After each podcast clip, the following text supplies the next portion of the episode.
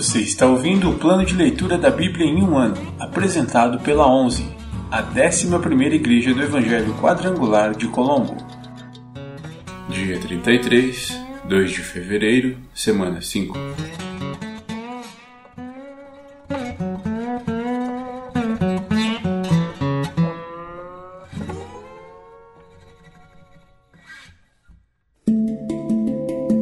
Novo Testamento Livro de Lucas, capítulo 23, versículos do 26 ao 56. A crucificação.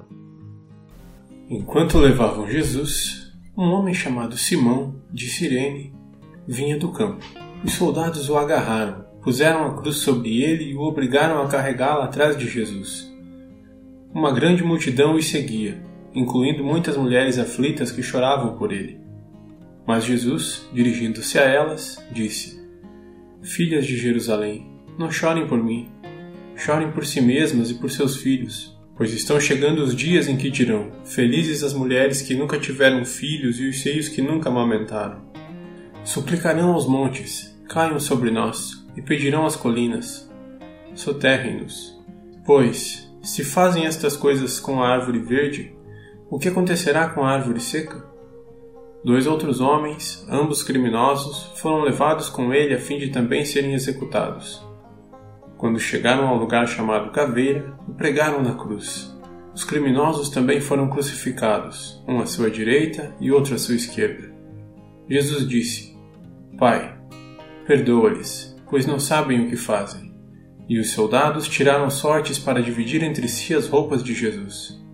A multidão observava e os líderes zombavam. Salvou os outros, salve a si mesmo. Se é o Cristo, o escolhido de Deus, diziam. Os soldados também zombavam dele, oferecendo-lhe vinagre para beber.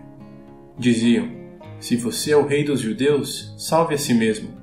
Uma tabuleta presa acima dele dizia: Este é o rei dos judeus. Um dos criminosos, dependurado ao lado dele, zombava. Então você é o Cristo? Salve a si mesmo e a nós também. Mas o outro criminoso o repreendeu. Você não teme a Deus, nem mesmo ao ser condenado à morte? Nós merecemos morrer por nossos crimes, mas este homem não cometeu mal algum. Então ele disse: Jesus, lembre-se de mim quando vier no seu reino. E Jesus lhe respondeu: Eu lhe asseguro que hoje você estará comigo no paraíso. A morte de Jesus. Já era cerca de meio-dia e a escuridão cobriu toda a terra até as três horas da tarde. A luz do sol desapareceu e a cortina do santuário do templo rasgou-se ao meio. Então Jesus clamou em alta voz: Pai, em tuas mãos entrego o meu espírito. E, com essas palavras, deu o último suspiro. Quando o oficial romano que supervisionava a execução viu o que havia acontecido, adorou a Deus e disse: Sem dúvida, este homem era inocente. E, quando toda a multidão que tinha ido assistir à crucificação viu isso, voltou para casa entristecida e batendo no peito. Mas os amigos de Jesus, incluindo as mulheres que o seguiam desde a Galiléia, olhavam de longe. O sepultamento de Jesus. Havia um homem bom e justo chamado José, membro do conselho dos líderes do povo, mas que não tinha concordado com a decisão e os atos dos outros líderes religiosos. Era da cidade de Arimateia, na Judéia, e esperava a vinda do reino de Deus. José foi a Pilatos e pediu o corpo de Jesus. Desceu o corpo da cruz, enrolou-o num lençol de linho e o colocou num túmulo novo, escavado na rocha. Isso aconteceu na sexta-feira à tarde, no dia da preparação quando o sábado estava para começar. As mulheres da Galiléia seguiram José e viram o túmulo onde o corpo de Jesus foi colocado. Depois, foram para casa e prepararam especiarias e perfumes para ungir o corpo. No sábado, descansaram conforme a lei exigia.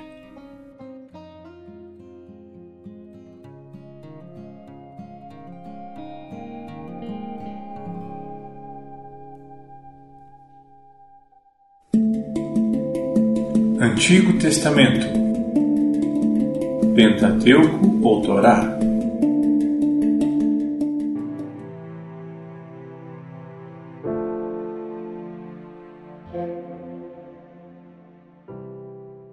Livro de Gênesis, capítulo 42 Os irmãos de José vão ao Egito.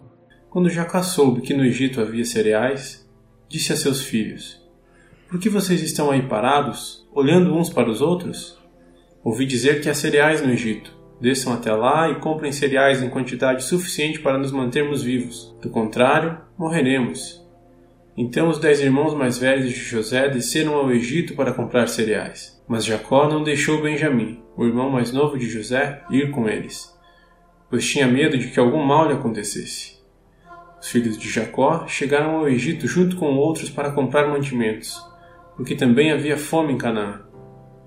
Uma vez que José era governador do Egito, e o encarregado de vender cereais a todos, foi a ele que seus irmãos se dirigiram. Quando chegaram, curvaram-se diante dele com o rosto no chão. José reconheceu os irmãos de imediato, mas fingiu não saber quem eram e lhes perguntou com aspereza: De onde vocês vêm? Da terra de Canaã, responderam eles. Viemos comprar mantimentos. Embora José tivesse reconhecido seus irmãos, eles não o reconheceram. José se lembrou dos sonhos que tivera a respeito deles muitos anos antes e lhes disse: Vocês são espiões. Vieram para descobrir os pontos fracos de nossa terra. Não, meu senhor, responderam eles. Seus servos vieram apenas para comprar mantimentos. Somos todos irmãos, membros da mesma família. Somos homens honestos, meu senhor, e não espiões.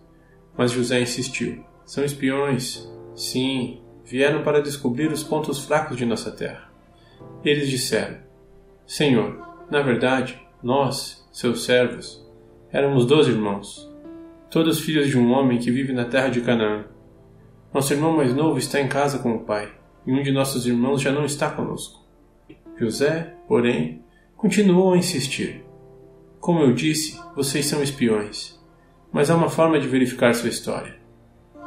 Juro pela vida do Faraó que vocês só deixarão o Egito quando seu irmão mais novo vier para cá. Um de vocês deve buscá-lo. Os outros ficarão presos aqui.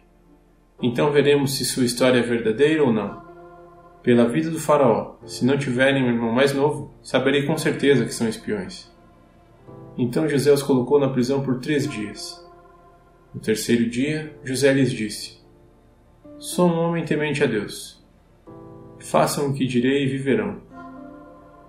Se são mesmo homens honestos, escolham um de seus irmãos para continuar preso. Os demais podem voltar para casa com cereais para seus parentes que estão passando fome. Tragam-me, porém, seu irmão mais novo. Com isso, provarão que estão dizendo a verdade e não morrerão. Eles concordaram e, conversando entre si, disseram: É evidente que estamos sendo castigados por aquilo que fizemos a José tanto tempo atrás. Vimos sua angústia quando ele implorou por sua vida, mas nós o ignoramos. Por isso estamos nessa situação difícil. Rubem disse: Não lhes falei que não pecassem contra o rapaz? Mas vocês não quiseram me ouvir. Agora temos de prestar contas pelo sangue dele. Não sabiam, porém, que José os entendia, pois falava com eles por meio de um intérprete. José se afastou dos irmãos e começou a chorar. Quando se recompôs, voltou a falar com eles. Escolheu Simeão e mandou amarrá-lo diante dos demais. Em seguida, José ordenou que seus servos enchessem de cereais os sacos que os irmãos haviam trazido e, em segredo, devolvessem o pagamento, colocando o dinheiro na boca de cada saco. Também mandou que lhes dessem mantimentos para a viagem, e assim fizeram. Os irmãos colocaram os sacos de cereal sobre seus jumentos e partiram de volta para casa. Contudo, quando um deles abriu a bagagem a fim de pegar cereal para seu jumento, encontrou o dinheiro na boca do saco. Vejam só! exclamou para seus irmãos. Devolveram meu dinheiro, está aqui no saco. O coração deles desfaleceu e, tremendo, disseram uns aos outros: O que Deus fez conosco? Quando os irmãos chegaram à casa de Jacó, seu pai, na terra de Canaã, relataram-lhe tudo o que havia acontecido com eles. Disseram: O homem que governa o país falou conosco asperamente e nos acusou de sermos espiões em sua terra.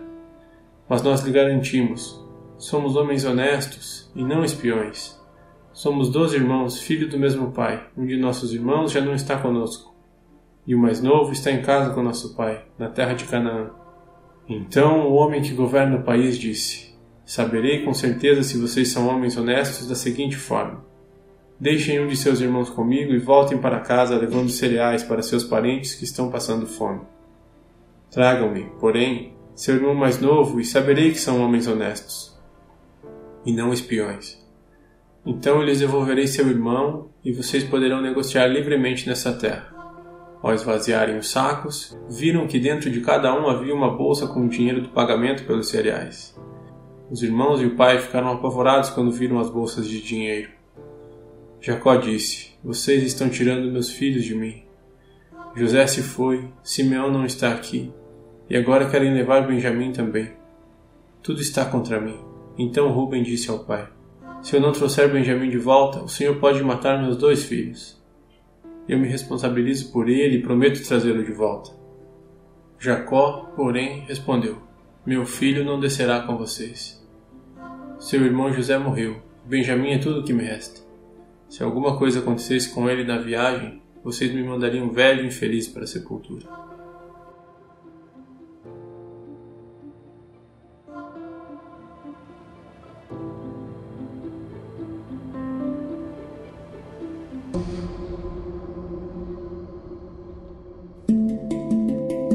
Livros poéticos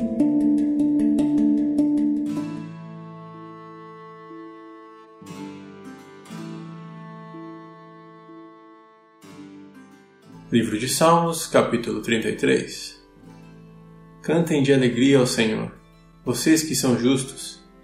É apropriado que os íntegros o louvem. Celebrem ao Senhor com melodias da harpa. Toquem música para Ele com um instrumento de dez cordas. Entoem para Ele um novo cântico. Toquem com habilidade e cantem com alegria. Pois a palavra do Senhor é verdadeira e podemos confiar em tudo que Ele faz. Ele ama o que é justo e bom. O amor do Senhor enche a terra. O Senhor falou e os céus foram criados. Pelo sopro de sua boca as estrelas nasceram. Determinou os limites do mar e juntou os oceanos em reservatórios. Que o mundo inteiro tema o Senhor, e todos os habitantes da terra tremam diante dele, pois, quando ele falou, o mundo veio a existir. Tudo surgiu por sua ordem. O Senhor desfaz os planos das nações e frustra os projetos dos povos mas os planos do Senhor permanecem para sempre.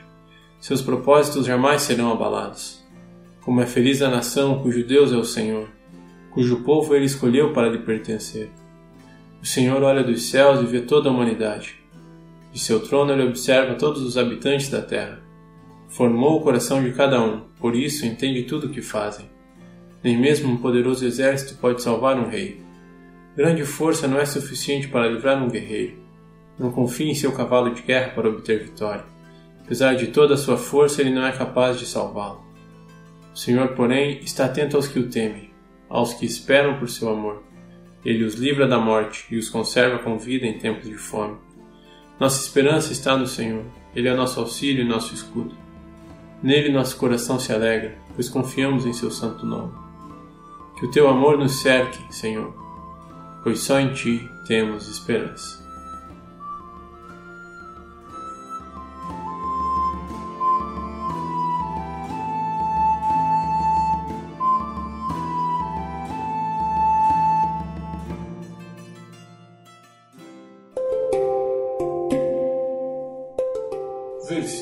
Da semana.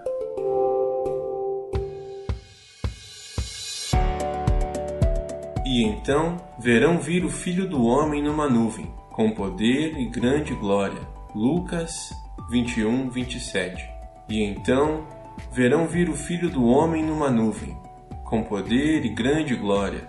Lucas 21, 27.